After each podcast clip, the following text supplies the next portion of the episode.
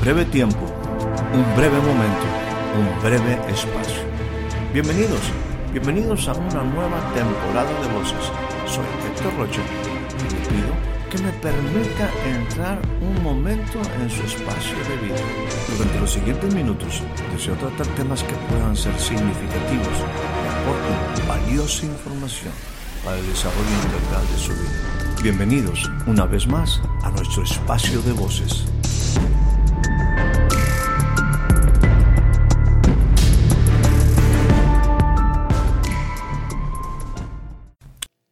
Doy a usted la más cordial bienvenida a este nuevo breve espacio.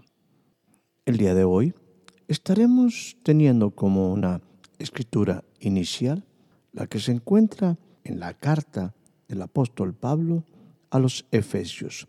Iniciamos en el capítulo número 1, versículo 18 en adelante. Dice de esta manera. Mi oración es que los ojos de tu entendimiento, de su entendimiento, sean iluminados, para que sepan cuál es la esperanza de su llamamiento, cuáles son las riquezas de la gloria de su herencia en los santos y cuál la extraordinaria grandeza de su poder para con nosotros los que creemos conforme a la eficacia de la fuerza de su poder, el cual obró en Cristo cuando le resucitó de entre los muertos y le sentó a su diestra en los lugares celestiales, muy por encima de todo principado, autoridad, poder, dominio y de todo nombre que se nombra, no solo en este siglo, sino también en el venidero. Y todo todo sometió bajo sus pies y a él lo dio por cabeza sobre todas las cosas a la iglesia, la iglesia, la cual es su cuerpo, la plenitud de aquel que lo llena todo en todo. Cuando nosotros los seres humanos hacemos una introspección a nuestra vida. Tenemos que reconocer que somos seres que estamos siempre necesitados de algo. Obviamente, esto es magnificado cuando nuestra vida está fuera del plan, del propósito, de la relación con Dios. Somos hombres y mujeres, seres humanos que tenemos necesidades básicas. Nosotros tenemos que entender que el ser humano es espíritu, alma y cuerpo. Nosotros no somos cuerpo, alma y espíritu. Nosotros no somos alma, cuerpo y espíritu. Nosotros somos espíritu, alma y cuerpo. Si somos seres integrales, cada área de nuestro ser espíritu, alma y cuerpo, tiene diversas necesidades.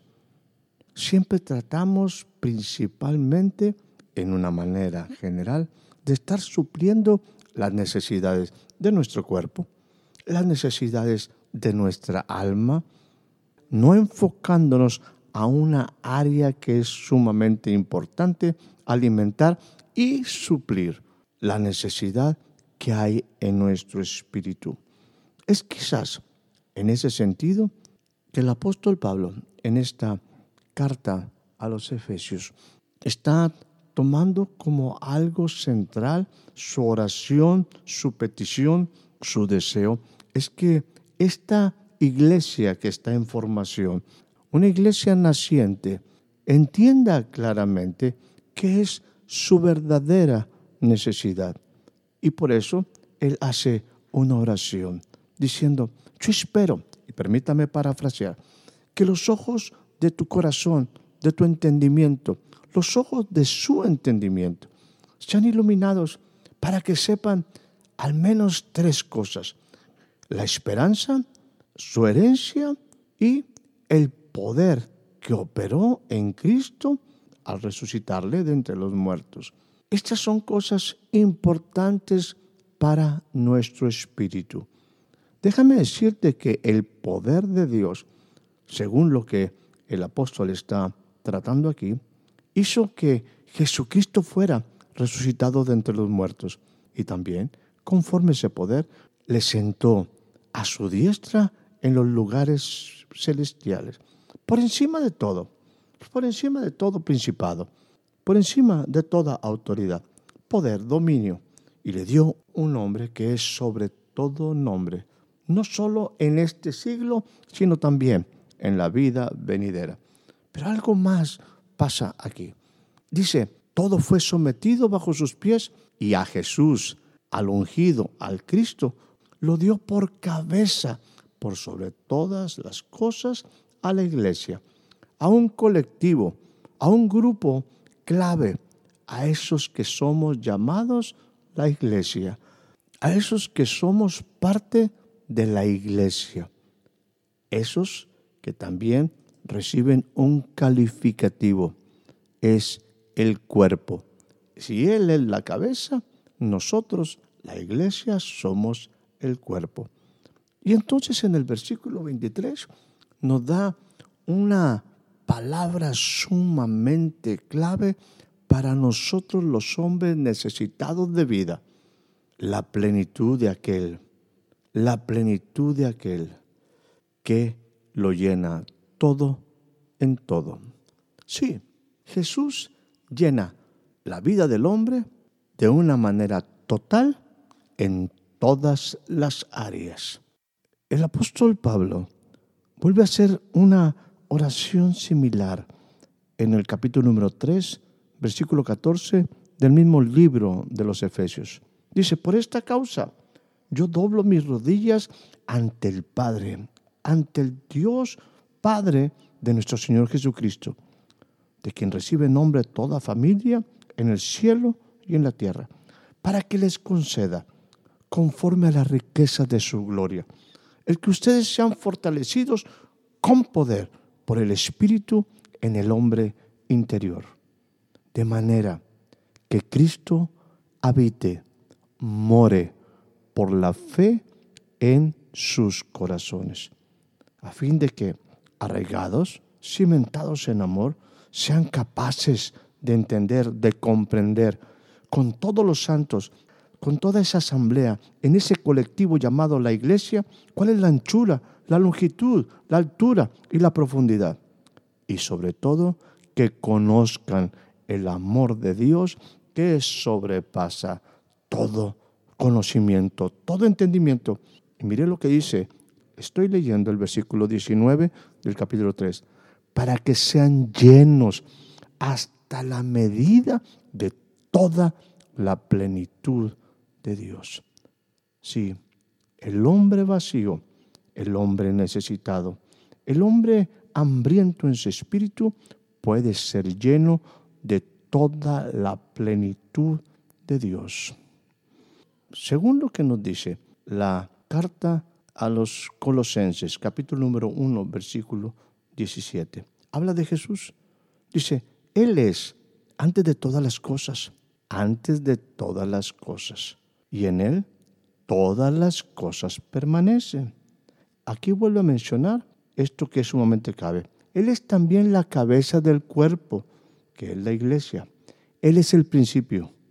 Él es el primogénito de entre los muertos, refiriéndose a Jesús, a fin de que Él tenga en todo la preeminencia, la primacía, el primer lugar. Versículo 19 del capítulo número 1 de Colosenses. Porque a Dios el Padre, porque al Padre le agradó que en Jesús habitara toda la plenitud de la deidad. Según los pasajes que hemos estado tocando, Pablo ha entendido cosas y desea que tú y yo entendamos cosas sumamente significativas para que nuestra vida no esté vacía, para que verdaderamente las necesidades esenciales de nuestra vida estén suplidas. Sí, Él entendió que según las riquezas de la gloria, de la gracia, de la misericordia, de la longanimidad, del amor del Padre, envió a Jesús. Y Jesús ahora está exaltado sobre todo. Ahora, conforme a lo que nos dice Efesios 4:10, ese Jesús que fue exaltado sobre todo, es el que ascendió mucho más arriba de todos los cielos para poder llenarlo todo. Pero antes de ascender, Él fue el que descendió del cielo. Según lo que nos dice el Evangelio según San Juan, capítulo número 1, versículo 14, Jesús es el verbo que se hizo carne. Es ese que habitó entre nosotros, dice el escritor, y vimos su gloria, gloria como del unigénito del Padre, no vacío, sino lleno de gracia y de verdad. Juan, el profeta, dio testimonio de él, diciendo, este, este, este Jesús, el que yo decía, el que viene después de mí, es antes de mí porque era primero que yo. Dice, pues de su plenitud, de todo lo que Él está lleno, todos hemos recibido. Tomamos todos, recibimos todos, gracia sobre gracia. Fuimos llenos de su plenitud, porque en Él toda la plenitud de Dios reside corporalmente en Él. Y por ello nosotros hemos sido hechos completos en Él, que es la cabeza sobre todo poder y autoridad. Sí, mi estimado amigo, mi estimada amiga, Jesús no fue un ser vacío. El verbo estaba lleno de gracia, de verdad, de vida. De Él podemos tomar todos, no solamente algunos. Quiero decirte que si yo aprovecho la oportunidad en mi relación con Él de tomar todo lo que Dios tiene para mí, lo que mi espíritu necesita, en lo más mínimo, impide que tú puedas recibir lo mismo porque de su plenitud. Él es el ser de vida, la vida mana de Él. En Él está la vida, la vida que mi espíritu necesita, la vida que mi espíritu está anhelando, el agua, el pan de vida es Él. De su plenitud, de su plenitud, todos podemos tomar. Sí, según lo escrito, Él ascendió mucho más arriba de todos los cielos para poder llenarlo todo. Él llena todo. Él con el Padre está en una relación profunda para que el Dios Todopoderoso vuelva a ser el todo en todos. Ahora, Él no solo suple mis necesidades espirituales, Él va a la esencia de mi problemática. Él va a la esencia de mi necesidad. Y mi necesidad está en el Espíritu.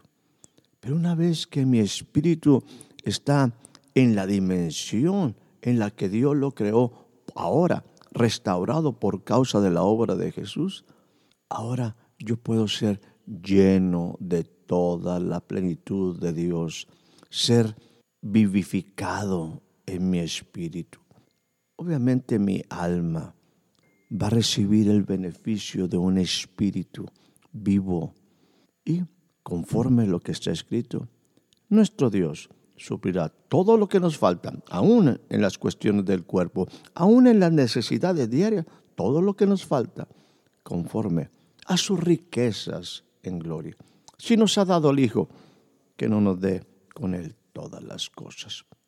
Pero permíteme ir cerrando capítulo número 1, versículo 23 del libro de Efesios. Decíamos, lo que está escrito, la cual es su cuerpo, la iglesia. Y mire lo que dice, la plenitud de aquel. La plenitud, sí, la iglesia, ese colectivo, tú y yo, somos aquellos que como cuerpo completaremos, nos constituiremos en la plenitud, en el total del cuerpo. Un cuerpo que ahora está sujeto a la cabeza. Es ahí donde me gusta expresar lo siguiente. Entre tanto que Dios se hace todo en mi vida, entre tanto que Dios se hace todo en nuestras vidas y suple todo. Nosotros ahora llegamos a ser parte de Él. No podemos estar vacíos. Necesitamos estar continuamente unidos a esa vid, a esa vid verdadera, siguiendo tomando de Él hasta que la plenitud, cosa que se cumplirá definitivamente en tiempos futuros, pero desde este momento nosotros podemos vivir como está escrito, como gente completa, como gente plena, como gente llena, sí con necesidades, pero con un Dios que suple todo lo que me falta. Y entre tanto yo voy siendo pleno, mi vida entra en esa vida plena en el Espíritu, yo mismo me constituyo en la plenitud de aquel que es la cabeza de la iglesia. Somos el cuerpo de Cristo y el cuerpo de Cristo no puede estar vacío, no debe estar vacío, no hay razón para estar vacíos, porque Él es aquel que llena todo en todo. Que tengas una excelente noche, una excelente tarde un excelente día. Espero haya disfrutado de este breve espacio de voces. Soy Héctor Rocha. Hasta la próxima.